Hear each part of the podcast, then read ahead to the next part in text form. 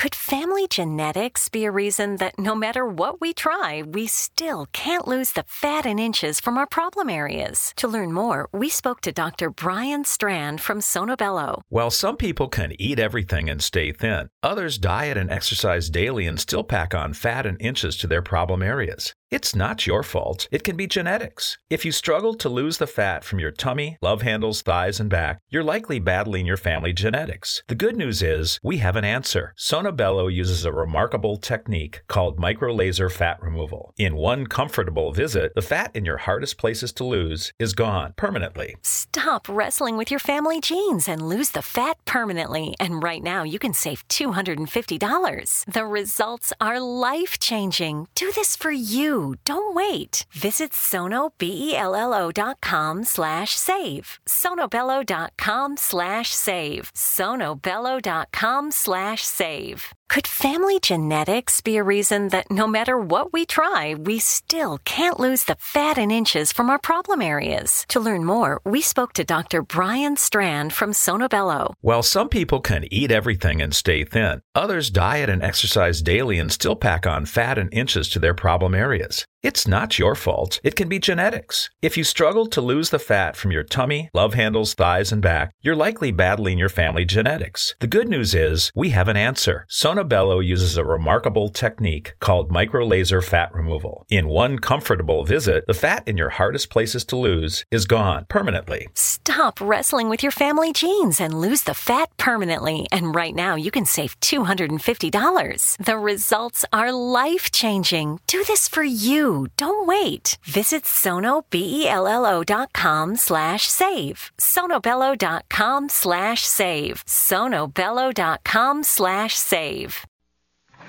You're listening to the X Zone Radio Show live and around the world on the Talkstar Radio Network. Visit us online at www.xzone-radio.com.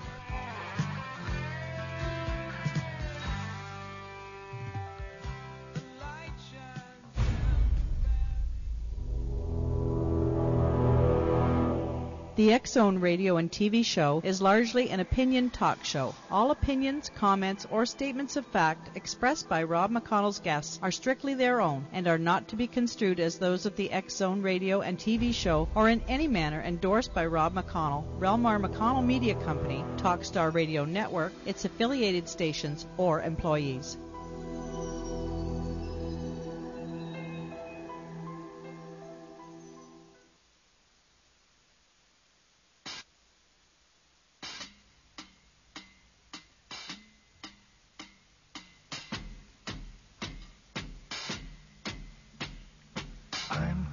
Mad about saffron.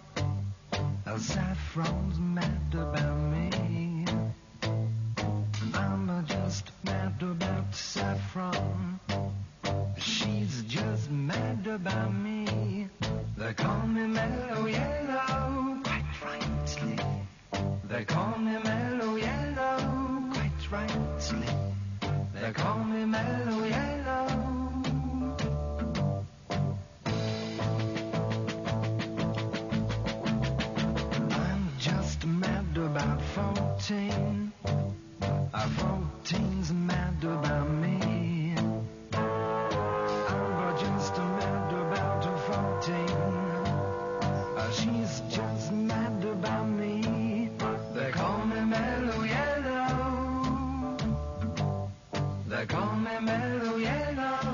Welcome back to the X Zone, everyone. My name is Rob McConnell here on the Talkstar Radio Network. Our toll free number is one eight seven seven five two eight eight two five five. That's toll free throughout the U.S., Canada, Alaska, and Hawaii at one eight seven seven five two eight eight two five five. Our email address is xzone at talkstarradio.com. On MSN Messenger, talkstarradio at hotmail.com and our website, www.xzoneradiotv.com. My guest this hour is Dr. Seth Shostak. Uh, Seth holds a degree in physics from Princeton University and a PhD in astronomy from California Institute of Technology. For much of his career, he has conducted radio astronomy research on galaxies and has published approximately 40 papers in professional journalism. For more than a decade, he has worked at the Kapteyn uh, Astronomical Institute in the Netherlands using the Westerbork Radio Synthesis Telescope. He has also written several hundred popular articles on various topics in astronomy, technology, film, and television. For more than 30 years, Seth has been producing his own films, many of them popular among science pieces used for television. He founded and ran a computer animation firm in Holland uh, that made leaders and shorts for the uh, networks and other video producers, and now lectures on astronomy and other subjects at the California Academy of Sciences. Seth is the senior astronomer at the SETI Institute in Mountain View, California. And as always, Seth, welcome to the show. How are you? Just fine, Rob. Good to be with you. Seth, uh, last Friday night, I guess you kind of made history being on the Larry King show uh, with uh, four gentlemen who who were trying to convince the world that UFOs actually uh, invaded uh, restricted airspace over nuclear missile sites and were actually shutting them down. One thing that I noticed was that there was no evidence that was brought forward by these people to substantiate any of their claims. Well, that's true. I think that the uh, the show, and and by the way, Larry King uh, was on a UFO binge uh, this last month. I think Mm-hmm. uh, at least three, possibly four shows in a row every Friday night were UFO shows. So I, I he's definitely into the topic. I was on two of the shows actually, uh, but the one you're referring to, they had an expert come in who had uh, looked at the radar reports from radars in the area of Stephenville, and uh, were uh, you know looking for uh, un- unidentifiable radar echoes, and I think that's what motivated that particular show. And did they find any? Well, there, there, there there are many, many hundreds. Like I showed a plot. I mean, maybe even a thousand radar echoes. I mean, that Mhm. that per se, of course, is not so surprising. And in fact, if there hadn't been all those radar echoes, I, I would be kind of worried because it's well known that there were military aircraft operating in that area that evening, and the military eventually said that they were. They, at first, they were somewhat disingenuous and said they weren't there, and then they said they were, and apparently they were. So the question is not whether there were radar echoes and not whether the radar echoes were bouncing off these military craft. The question was, are any of those echoes in some way anomalous coming from some sort of craft that we don't have? Seth, stand by. You and I have to take a two minute commercial break. We'll be right back. Dr. Seth Shostak is our very special guest. And uh, Seth will be with us this hour. If you'd like to give us a call, Exo Nation, and ask uh, Seth any questions pertaining to astronomy or the SETI Institute, give us a call at 1-877-528-8255. That's toll free throughout the U.S., Canada, Alaska, and Hawaii at 1-877-528-8255. Email exonet talkstarradio.com. On MSN Messenger talkstarradio at hotmail.com and our website, www.xzoneradiotv.com. I'll be back in two minutes with Dr. Seth Shostak as we continue live and around the world right here on the Talkstar Radio Network from our studios in Hamilton, Ontario, Canada.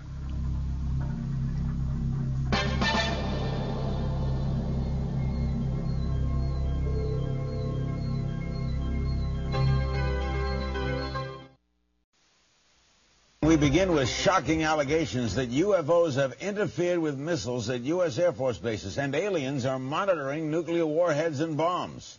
Our first guests claim UFOs have activated missile systems at five Air Force bases in five different states. They also claim a cover up, that the United States government is keeping the information secret. Former Air Force officers and an investigator are here with their stories. Here in Los Angeles is Robert Hastings. He's author of UFO and UFOs and Nukes. I have the book right here. The book is available at ufohastings.com. He has been investigating sightings at weapon sites for years.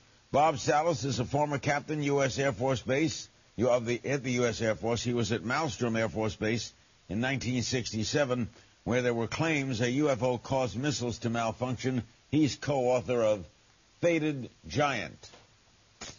Bob Jamison is with us, former U.S. Air Force officer. He was at Malmstrom as well in 1967, and he says his superiors told him UFOs caused the malfunctions.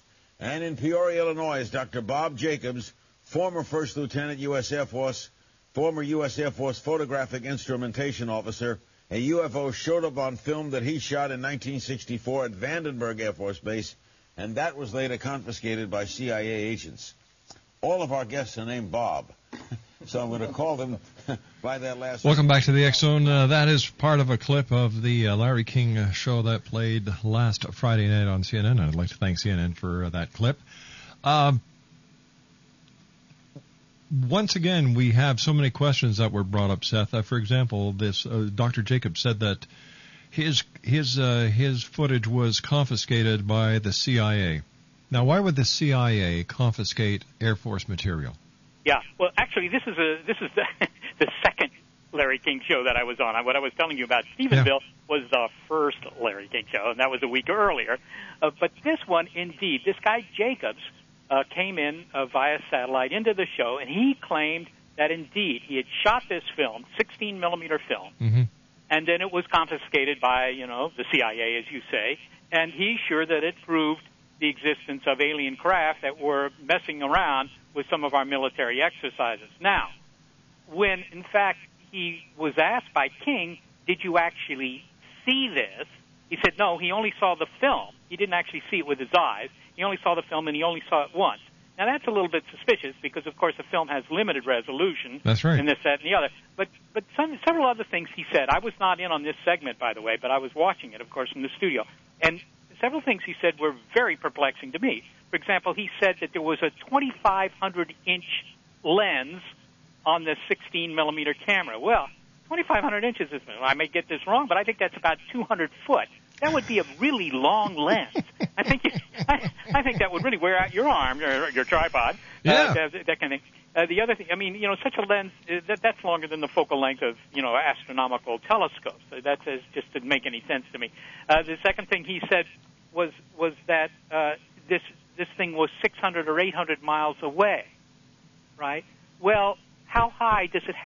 We all have that friend who wakes up early to go get everyone McDonald's breakfast, while the rest of us sleep in. This is your sign to thank them. And if you're that friend, this is us saying thank you.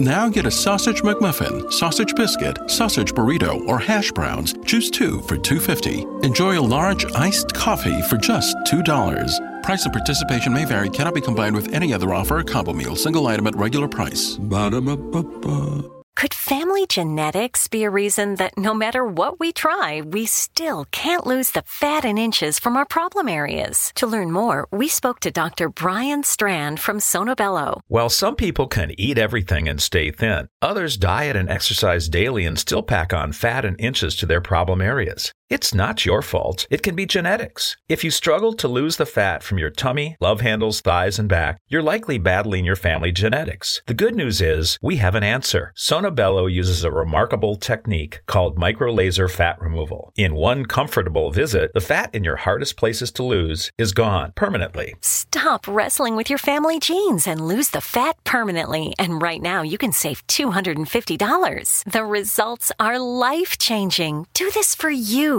Don't wait. Visit sonobello.com slash save. sonobello.com slash save. sonobello.com slash save. have to be up into the up in the air in order for you able to you to be able to even see it from 600 miles away without it being below the curve of the Earth. And that's a simple calculation, which I made in my head actually because it's so simple. But it turns out it has to be on the order of 100 miles up, right? Well, what were they doing 100 miles up? I mean, that's that's that's an orbit. That's right, Right. and a, and a missile doesn't go that high.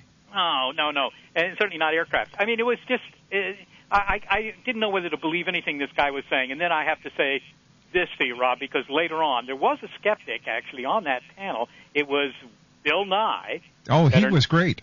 Bill Nye, known as the science guy. But uh, this guy Jacobs came after him right away and began Oh, calling him "you little comedian," and then all the guys on the panel began to uh, laugh at Bill Nye, which I thought was uh, rather unfortunate because this isn't about whether you like Bill Nye or not. He was simply trying to get at what could this have been, uh, other than your assumption that it was an alien craft. And he was giving very logical explanations and uh, very uh, very logical arguments. Well, I thought so, but then again, I might have been partial to that. I, to be honest, uh, I, I was somewhat nonplussed by the vitriol uh, that that I I heard then, and then subsequent to the show. Of course, I got a whole stack of emails, most of which were not terribly friendly, as you can imagine. Uh, and and uh, I, I have to say that that really puzzles me. Why it is that the question of whether we're being visited or not, which is after all a very legitimate question. I Mhm. mean, you know, it's, it doesn't violate physics to have aliens come to Earth. But if you're going to make the claim, then show me the best evidence. But the ad hominem attacks, the the personal attacks on from both sides, I have to say, but usually it's the you know, the attacks on the skeptics uh, by the people who do UFO research. It just doesn't make sense to me, but I see it all the time. All right, let's go to our phones. We have David in Ottawa joining us. David listens to the X Zone on AM 580 CFRA. Hi, David. Hi. Go ahead, Dr. Uh, Shoth, uh, Seth Shostak's with us. Yes, okay. One of my better calls tonight. You know, we just found out this evening that there's water on Mars. And, uh, you know, I always believed that there was life on Mars. And I still believe that there's air on Mars. And I believe Mars needs women. What do you think of that? well, I don't know that it needs women right now because they wouldn't be very comfortable, David. Uh, there is an atmosphere on Mars. really You're right about scratchy. My line's really scratchy, but uh, I'm going to let you go. All right, thanks for calling, David. Women on Mars. Well, I mean, uh, it, it could be. I thought that women were actually from Venus, but I guess Mhm. that's his point that men are from Mars and there are no women there. Uh, actually, the, the the problem with Mars, as in terms of living there uh, these days, of course, is that the atmosphere is only about one one percent as thick as the Earth, and there's not much oxygen in it. It's mostly carbon dioxide. So, you know, you have to wear a spacesuit or. And, and also, uh, you know, there's a lot of ultraviolet radiation there because uh, the atmosphere is so thin. So you need to protect yourself. It's not a it's not a friendly environment, Mars, but we'll we can go there and we can build. You know, obviously we can build some sort of structures to protect ourselves. And maybe over the long term, people talk about fixing Mars up, terraforming Mars, and turning it into a kinder, gentler world. That's possible, but it would take a, a long time and a big investment.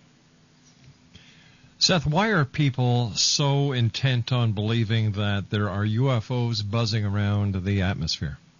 Well, I think it's to begin with, it would be extraordinarily interesting to, Mhm. to think that the aliens were here, or to find out that they are, if, if you're convinced that there are. Uh, that that would be interesting. It's also you, you notice what they do. They they tend to abduct people, right? I mean, other other than that, I'm not quite sure what they've done. They they've buzzed the countryside for what been more than 60 years since Roswell. Roswell was a singular action by the aliens because they came who knows how many hundreds of light years, uh, and then in the last you know 50 or 100 feet they make a navigation error and crash into the dirt in New Mexico. That doesn't speak well of their uh, their piloting skills. But you know, aside from that, all they've done is they they buzz around and then they occasionally abduct people. The buzzing around doesn't seem to have any consequence other than we get a lot of sightings. Because you know, when I go down to the local airport to fly somewhere, uh, they never delay the flights because there are alien craft in the way, and they, you know, they don't know where they're going to go, and they haven't filed a flight plan, plan, and the FAA doesn't want me to fly. So there's no no consequences from that. As far as the abductions go, I don't see lots of people up in arms about the fact that their spouses are being abducted uh, for these unauthorized experiments. But there is something nice about it. If you don't have much of a social life, I mean, at least somebody's showing some interest in you. So maybe that's part of the appeal. I don't know, but bottom line, I think it's because here's a situation where, you know, just plain folk who don't work in science or research or astronomy or anything like that can know something that those pointy headed academics down at the local university don't know and won't own up to. And there's something very appealing about that idea, I suspect. Seth, the uh, NASA today um, claimed is saying that you know there is water on Mars. What does this mean to the uh, astronomical societies? Well, be honest, I'm not quite sure why it's such a huge story, but it, it is getting, you know, big play Mm-hmm. uh, because this is the first time that they've actually taken a piece of ice and melted it and saw that at, you know, at 32 degrees Fahrenheit or zero degrees centigrade, uh, it melts and it turns into water molecules. Amazing. Yeah, it's really water. Now, mind you, you know, 250 years ago, people looked at Mars through telescopes and they saw these white patches on the top and the bottom, the, the polar caps, and they said, well, it's probably water ice. And, and it turns out that it, it is, but a lot of it is anyhow. But, you know, they, they didn't know. And now, in some sense, we know. It's, it's not terribly surprising to find that there's water on Mars, in my opinion. I mean, there's been incredible evidence of that for a long time. But the, the really, you know, the, the import of all this is that uh, if you had a lander that didn't just scrape up the dirt, you know, down a couple of inches, but went down 100 feet or 200 feet, you might find liquid water. And liquid water, of course, is know, the the crucial ingredient for life. So there might be Martians. They'd be very small, I think, but uh, there might be Martians, and that's what this is pointing to. Why is why is the space program so interested in Mars? What what's what's there to gain for humanity on this planet by exploring Mars?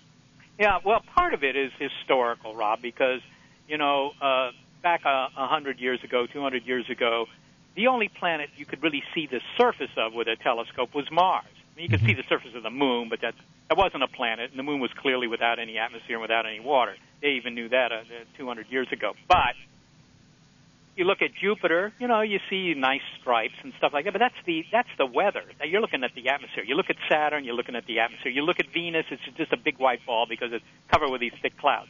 Only Mars had a clear atmosphere that you could see down through with the telescopes uh, that we used to have. And these days we can do better on some of the other worlds, but you know, that that was part of the appeal. It looked like the Earth. It had these polar caps. It also has it, the length of the day is pretty much the same as Earth. It's uh, 24 hours and some, right? The tilt of the the axis is you know a few degrees uh, greater than Earth's axis, so it has seasons just the way we do. There are a lot of things about Mars that are very similar to Earth. Uh, we now know, you know, it has rocks. It, apparently, has liquid water, or at least has water, maybe not mm-hmm. liquid.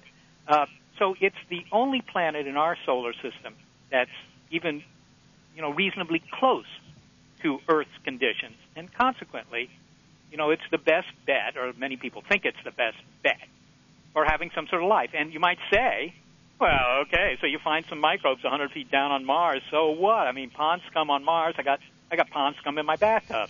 Right? Why, why go to Mars? Why spend all the money to do that?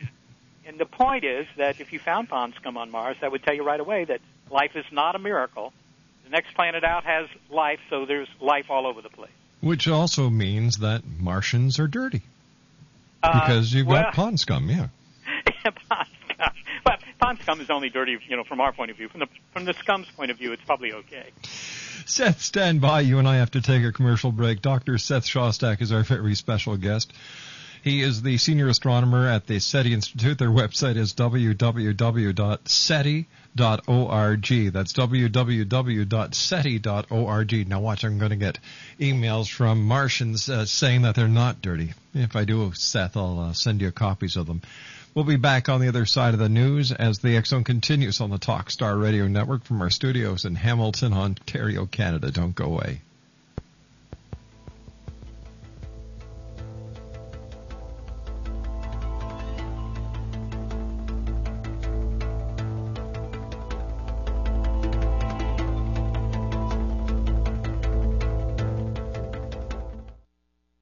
There's a family friendly TV channel you can watch on the internet direct from space with no subscription fee and on a growing list of TV stations and cable systems.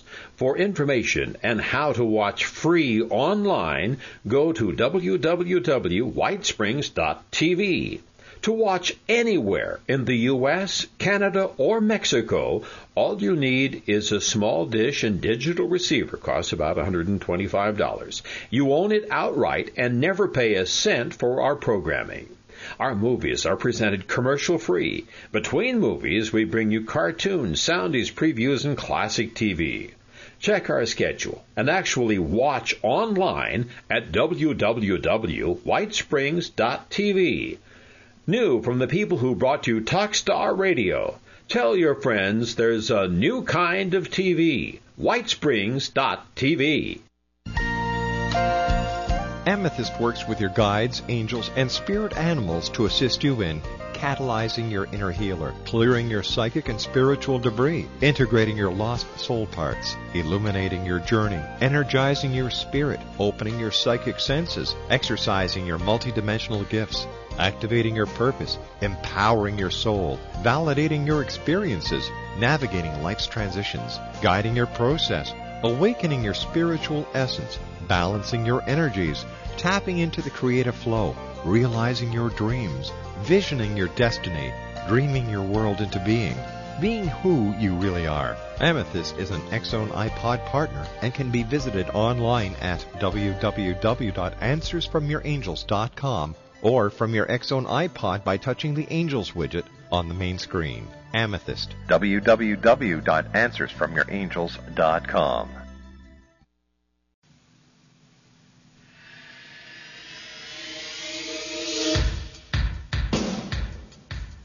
My name is Michael Telstar, Canada's leading mentalist from Toronto, Ontario. Hi, my name is Belinda, and you're listening to my dad, Rob McConnell, on the XM. This is Psychic Dorothy from St. Catharines, and you're listening to Rob McConnell. Hello, my name is Holly Reeves, an astrologer from Astro for You, and you're listening to Canada's number one paranormal radio show, The X Zone, with Rob McConnell. Welcome to the X Zone, a place where fact is fiction and fiction is. Welcome back to the X Zone, everyone. My name is Rob McConnell, coming to you live and around the world on the Talkstar Radio Network from our studios in Hamilton, Ontario, Canada. Dr. Seth Shostak is our special guest. His website is www.seti.org. Seth, we're going to go to our phones. We have Leslie in Ottawa joining us. Hi, Leslie. Hi, uh, Mr. O'Connell. Uh, Seth Shostak's on the air with us. Go right ahead, sir. Yeah, um, I was just kind of thinking, like, maybe one of the ways of um, viewing UFO things is, you know how they talk in quantum mechanics about uh, teleportation or the um, uh, the vibration of particles, you know, like uh, what they call um, uh, the, oh, I can't think right now. But anyways, you know, maybe it's just like, you know, the, there's bye. What was that? Well, I, I think that what he was suggesting is that maybe David was was trying to get to the point that that UFOs might be using physics, uh, quantum physics, or maybe even physics we don't yet know about, Mm-hmm. to affect their uh, travel from distant locales to Earth. And uh, you know that's been suggested. That's a, that's a legitimate suggestion. The trouble with invoking physics we don't know is that we don't know it. And so, you know, you're kind of stuck. Having said that, it's like saying, well, you know, maybe they come through the seventh, eighth, and ninth dimensions, but since we don't know how you could do that, I mean, you can't really do any tests, and you can't, you know, sort of pursue the idea farther.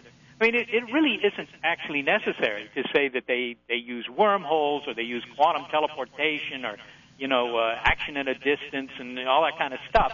I mean, you, can you can get from one star to the next with a rocket if you really want to.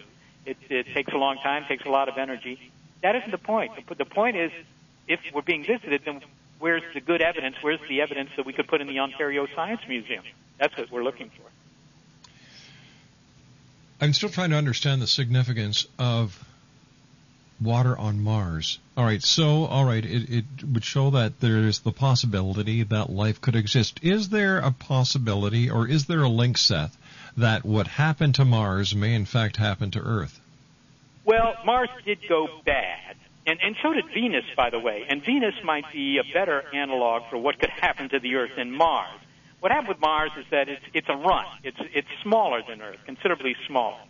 And the consequences of that are, to begin with, it doesn't have plate tectonics anymore, and that, that could really ruin your whole future if you don't have uh, the, shifting plates, because they play a very important role in recycling carbon dioxide back into our atmosphere. Uh, so if you don't have that, you know, you, you'd, you'd have troubles. But the real problem with Mars is that it lost its atmosphere, or most of it. It lost 99% of it. Okay, and so it got very, very cold, very, very dry, and uh, essentially lifeless. Certainly on the surface, under underneath, it might be okay. Now, would that happen to Earth? That doesn't seem like a very likely scenario. Venus, on the other hand, uh, just got too much carbon dioxide into its atmosphere. It had a greenhouse effect run amok, and so the consequence on Venus is that uh, the weather report for tomorrow are temperatures of 800 degrees. And by the way, the day after tomorrow also 800 degrees, and tonight also 800 degrees. So, you know that we might we might approach that if we continue to pump carbon dioxide into the atmosphere. I, I doubt we'll ever get to the situation of Venus, but Venus might give us some some lessons in what to watch out for here on Earth. When we're looking at uh, the the the solar system, as, as you see it as a, as an astronomer, what do we have to learn about these planets and how it relates to us here on this planet? Well, of course, there's a lot to learn. I mean, a, lot of it is just, if you will, abstract. Well, maybe not abstract, but I mean astronomical knowledge about how did the solar system form. Mm-hmm. One of the big surprises of the past 10 years is that we're finding planets around other stars. We found something like 300 of them. Uh, but you know, very few of those planetary systems are anything like our own solar system. We just assumed everybody's solar system would be kind of like ours, where you have small planets on the inside and big planets on the outside. And, you know, most of the ones we found are just the other way around, or at least the big ones are on the inside. And so there's something to be learned there about how it all happened, and that's interesting to people, to, to astronomers at least, but I think also to the general public, because, you know, where we came from is always interesting. But the, the thing to learn about uh, the rest of our solar system that I think is most directly applicable uh, to, to most people is the question of life. Is life some sort of extraordinarily rare event? And it happened on this planet, but gosh darn it, despite the fact that there are probably tens of billions of other Earth-like worlds in our galaxy, let alone the other galaxies, you know, that they're all sterile, or do a lot of them have life and some of them even have intelligent life? And we can learn something about that by studying the other planets of our solar system because, you know, we were talking about water on Mars, but there are a half dozen other worlds in our solar system that might have water as well. So, you know, if you think that you need water to have uh, the kind of chemistry that makes life, you know, studying these worlds will tell you how often do you find a world with water. One of our listeners just sent me an email. Her name is uh, Sharon. She's listening to us in Kentucky, and Sharon would like to know what your opinion is of the Planet X, Nibiru. Is it a myth or is it reality? Yeah, well, there's, there's, across the street from me is the NASA Ames Research Center, and there's a fellow over there who worries about asteroid impacts and so forth. And I'm told that he's gotten something like four or five hundred emails about Nibiru in the past couple of days. People worried about it, but I I think that this is one thing that uh, you really don't have to lose sleep over because honestly, if there was some world that routinely came into the inner solar system to wreak havoc and destruction, even if it only did it every 30,000 years or every 50,000 years or even every 100,000 years, right? That still means it has made tens of thousands of trips to the inner solar system. It would have disrupted all the orbits of the planets. We would see that. It would probably would have hit Jupiter by now and wiped it out. This, this is a fiction. I'm afraid that if there was such an object, you would you would see the consequences of it. It makes a good story, but I don't think you should lie awake at night worrying about it. One eight seven seven five two eight eight two five five is toll free. Dr. Seth Shostak is our special guest. And uh, Seth, uh, talking about uh, meteor impact, how long or how far in advance would the scientific community know that there is that we are on a course with the with uh, on a collision course with a meteor or an asteroid before it actually had impact here on this planet? Well, it just depends on how much money you want to spend looking for them. That's it, it's like an insurance policy. You know, how much you're going to get paid in case something happens to you depends on how much premium you're willing to spend. I think. Uh, what we do know, on the basis of work that's been done so far, is that there's nothing out there that's bigger than a kilometer, you know, a half a mile or so, that's going to hit us in the next 30 years. There's one exception uh, that we have to watch. In 2029, it's going to go fairly close to the Earth, and we have to see what it actually does. There's only about a you know less than a one percent chance that it will ever hit us, but you know we we should watch that. Even a one percent chance is worth looking at. So when it comes to big rocks, we know for 30 years out that we're safe. But if you talk about small rocks, for example, the rock that uh, made that big crater in in Tunguska in Siberia in 1908 that that rock was about the size of a house. You mean that had nothing to do with uh, one of Tesla's uh, experiments? no, I don't think it did. Had to do with a rock. and and and uh, you know, recent calculations sort of shown that that rock was actually a little smaller than was originally thought. People thought it was a little bigger than than the current calculations suggest. But what you know, it, it was only 100 feet across as opposed to 200 feet. Now you might say, well, how does that affect me, the car buyer? What do I care whether it was 100 feet or 200 feet? The reason you care is that smaller rocks, there are a lot more smaller rocks than there are big rocks. Right? Just like animals, there are a lot more small animals than there are big ones. A lot more mosquitoes than there are elephants, right? Exactly. So, so, so the, the facts are that if a hundred foot rock can make a hole, you know, almost a mile across, I mean, it could completely wipe out downtown Hamilton, right? And how often do those things fall? Every couple of hundred years. See, so, and we don't know about those. So, with those, you'd have zero warning. You would just you know, you just see uh, uh, downtown Toronto vaporized. And you might think, well, that's not such a loss, but on the other hand, we wouldn't have any warning. Uh, Seth, tell us about the SETI Institute and what the SETI Institute is up to. Well, the SETI Institute, of course, uh, SETI stands for Search for Extraterrestrial Intelligence, and, and we do do the SETI experiments. In fact, that's what I do, of course. That's my, my thing. But, in fact, the majority of the scientists here are not doing SETI. They're doing what's called astrobiology. So they're worried about, you know, things like Mars, ice on Mars. Several of the uh, scientists connected with the Phoenix uh, Lander project are right here at the SETI Institute although they're spending a lot of time down in Tucson these days because that's where it's all being run out of. But they're they're SETI Institute scientists. We have other scientists that worry about how life got started, that worry about uh, rocks in space, that uh, worry about uh, maybe finding life on some of the moons of Jupiter. There are at least three moons of Jupiter that probably have very large oceans. They're just you know under the surface where it's tough to get to them. But you know they may have life in those oceans too. So. Mm-hmm. That kind of that kind of work we do as well. Also, education, outreach, that sort of thing. Got a question here for you from Jason in Texas. Uh, Jason uh, would like to know uh, da, da, da, if all we have is shortwave AM and FM capabilities for listening. What if the ETs from elsewhere use a form of signals that may not be within our capabilities to hear them? Or what if they communicate by telepathy? Well, yeah, well then we won't hear them, will we? I mean, that's the bottom line. Simple there, Jason. Now, to begin with, telepathy, I I'm not convinced that telepathy works. Uh, a lot of people are, but I think that if telepathy really worked, then the phone company would have research teams, you know, looking at that. And at the very least, you would expect some people at Las Vegas would be regularly winning because they'd have somebody, you know, reading the dealer's cards or something like that. I don't know, but forget telepathy. But the other idea that you know maybe uh, they're using some sort of or, or some frequency, some wavelength that we're not tuned into, or maybe again some physics that we don't know about. Well, of course, those are real real possibilities, and you can only do what you can do. Uh, you you know based on what you know. Yeah, you, you have to proceed on the basis of what you know and what you can build. Mm-hmm. That's, that's that's a limitation, but you know, you, uh, Chris Columbus had limitations too. He could only build wooden ships. He couldn't build steam-powered ships, but you know, the wooden ships were good enough. I understand he tried to build a steam powered ship, but uh, the uh, Queen said, uh uh-uh, uh, no Goa. Yes. um,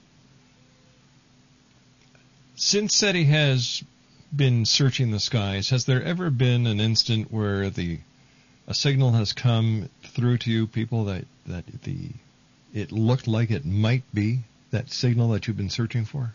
Yes, that has happened. And in fact, you get false alarms fairly frequently because you know the system's very sensitive. It's got you know you're using big antennas and you're mm-hmm. typically listening to tens of millions, actually these days more like a hundred million channels at once. Not surprising that you pick up signals. Uh, the, the, the question is, you know, what are these signals? Are they really ET? Or are they just, you know, the radar set down at the local airport? So you have to you have to separate all that out. But we have on occasion gotten signals that mimic the behavior of true extraterrestrial signals for fairly long periods of time. Uh, in one case, in 1997, a little over 10 years ago, we had a signal that for most of the day seemed to be uh, the real deal. And that was very interesting because it was a good, if you will, practice run for what would happen if we got a real one because you, you saw what happened. And we, we, we thought it might be real and you know, I kept waiting for somebody to come in and shut it all down, but uh, that didn't happen. All that happened was that the newspapers began to call up. Did you ever discover what that signal was? Yes, we did, actually. Uh, it was the SOHO satellite, which is a solar research satellite, mostly run by the Europeans, so we could blame the Europeans again. Uh, it's a million miles away, and it has a transmitter on board that's roughly 10 watts in power, as I recall. And, you know, that's a pretty distant transmitter with only a pipsqueak uh, power rating, but on the other hand, for a SETI system, that's a very powerful signal, so that's what it was. If SETI was to receive the signal from the ETs, what would the age of that signal be? Well, it depends entirely on how far away they are, and of course we don't know that. Uh, if you look at the estimates that have been made of how many societies might be in the galaxy that are broadcasting, they range from you know very optimistic uh, estimates like Carl Sagan estimated a million or so, down to fairly conservative estimates. Frank Drake here at the Institute estimates 10,000. Well, if you just take that range, then that means that the aliens are on the order of 100 to 1,000 light years away, the nearest one. But, you know, that, I mean, that is a guess. Those, that's the range of estimates by smart people, but the bottom line is we don't know. Let me see. Uh, duh, duh, duh. Karen from St. Bruno, Quebec would like to know how realistic was the movie Contact when it comes to a SETI project? Well, with, the, with regard to the SETI content of Contact, it was pretty accurate. After all, Carl Sagan, you know, knows about SETI. He's done some SETI. It, He had done some SETI, and he was well versed with the people who worked here. But two of the, two of whom actually, if you will, appeared in the film. I mean, not playing themselves, but the, the Jodie Foster character was Jill Tarter most, mostly, and there was a blind physicist, a guy by the name of Kent Cullers worked here, the blind physicist. Yeah. And uh, so, you know, that part of the film was quite accurate. Of course, you know, getting in the machine and going off to Vega and all that, that that's fiction. Now, mind you, I, I was one of the consultants for the film, as were several other people here at the Institute. So, to some extent, we could uh, correct some of the technical errors before they occurred. I, I have to say we didn't correct all of them by any means, but, we, we got some of them. What did you think when you saw the final uh, cut? Well, when I saw the film the first time, I mean, that- that's the only cut I saw was the one they released. But when I saw it, I thought, you know, this film is flawed. I said, it's flawed, Claude, because I, I thought it was kind of slow in the middle, and then it got lost at the end. I thought, you know, this film doesn't know how to end. And then I saw it a second time, and I thought, you know, it got better. And by the third time I saw it, I thought, this is a pretty good film. So my opinion of it kept going up. And uh, one quick question from Mark, who is listening to us in Saskatoon. He'd like to know what do you think of the X Files when it comes to reality compared to fiction? Well, I, I have to tell Mark, I, I'm not, you know, I'm a regular watcher of the X Files, so any opinion I have is totally worthless. So I shouldn't offer it. But you know, I certainly enjoy the sci-fi I see. My- My favorite films are these cheesy sci-fi films in which the the science is completely bonkers. This this coming from the guy who invented the electric banana. Yeah, I noticed that your intro music there was uh, Donovan playing Mellow Yellow. I figured you were going to get to this electrical banana stuff. Stand by, Seth. We've got to take our final break. Dr. Seth Shostak is our guest. SETI.org. If you've ever wondered about past lives or even life between lives, and you think the whole idea is a little strange, you're not alone. Dr. Georgina Cannon, author of the books Return, Past Life Regression, and You, and her latest book, Discovering the Interlife, writes her books to remove the woo-woo from these regression protocols and to show the therapeutic benefit and opportunities that happen with these journeys. Discovering the Interlife is the one book you'll need as you continue on your life journey. As Shirley MacLaine said about the book, This is a very, very powerful work. So be kind to yourself and find out more about discovering the interlife at www.lifebetweenlivescanada.com. That's www.lifebetweenlivescanada.com. You'll be glad you did. To contact Dr. Georgina Cannon at the Ontario Hypnosis Centre in Toronto, Ontario, Canada, visit www.ontariohypnosiscenter.com.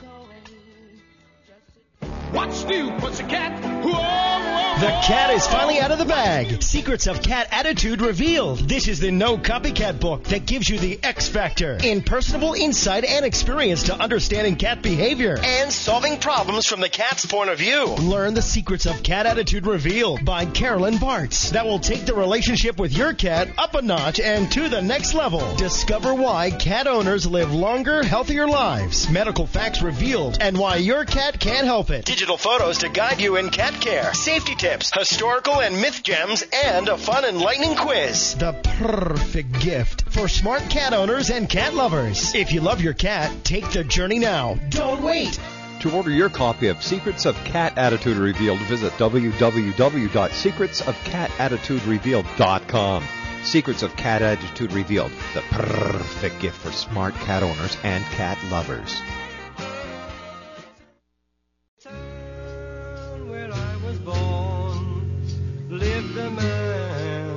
Sailed to sea, and he told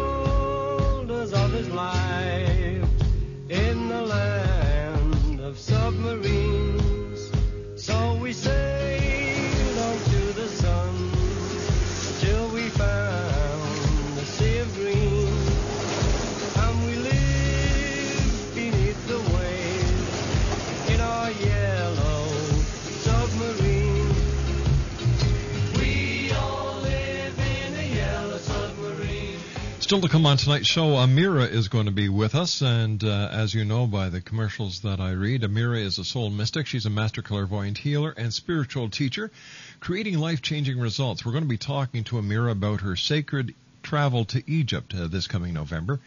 And if you'd like to contact Amira for a one-on-one consultation, 1-800-659-6796. That's the same number you'll be calling to book your uh, trip with Amira to Egypt. That's 1-800-659-6796 or visit her online at www.soulmystic.com.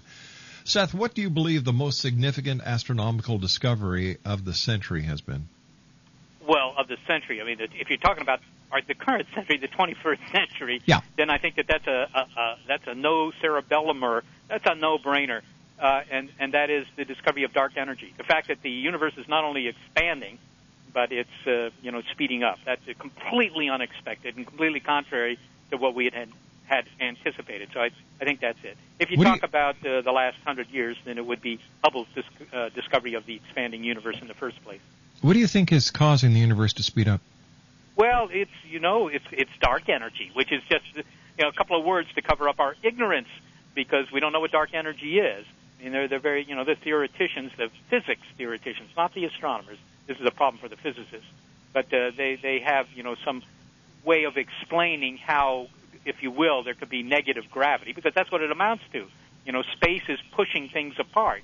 And uh, that's somewhat contrary to your normal experience, but, you know, they have some, some way of explaining that. But to be honest, it's still a mystery, in the same way that dark matter is still somewhat mysterious. We, we think we know what it might be, but we, we really haven't haven't proven anything one way or the other. Seth, uh, do you uh, do you know anything about the new observatory that they've built at the South Pole?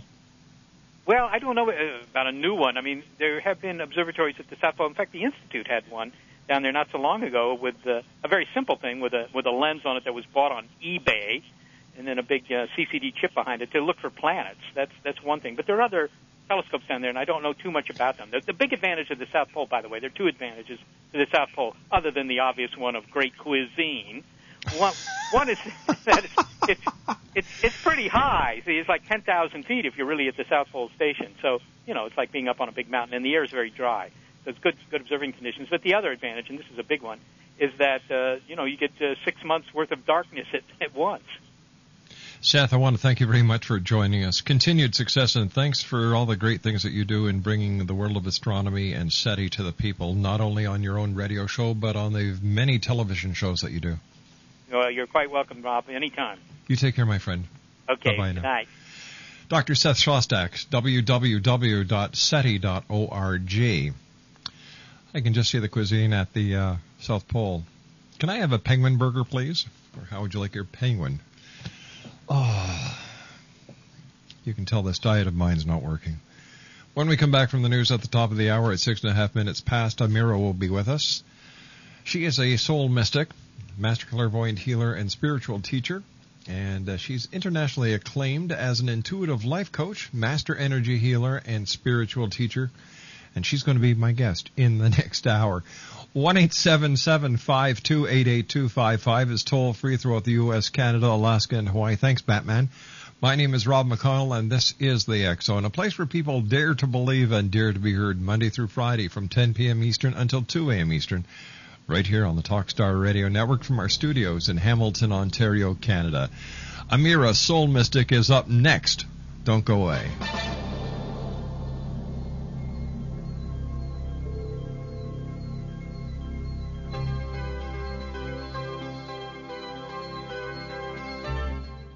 Sometimes life can feel like a pressure cooker. From our work life to our personal lives and relationships, there's so much to balance. It's easy to feel weighed down when you're experiencing anxiety, stress, or sadness. Guess what? You are not alone. Support is all around you. No matter where you are, all you need to do is ask. Let us help you find a community at churchescare.com. Churches are communities of care. Go to C H U R C H E S care.com to explore the possibilities. Churchescare.com. Indeed.com.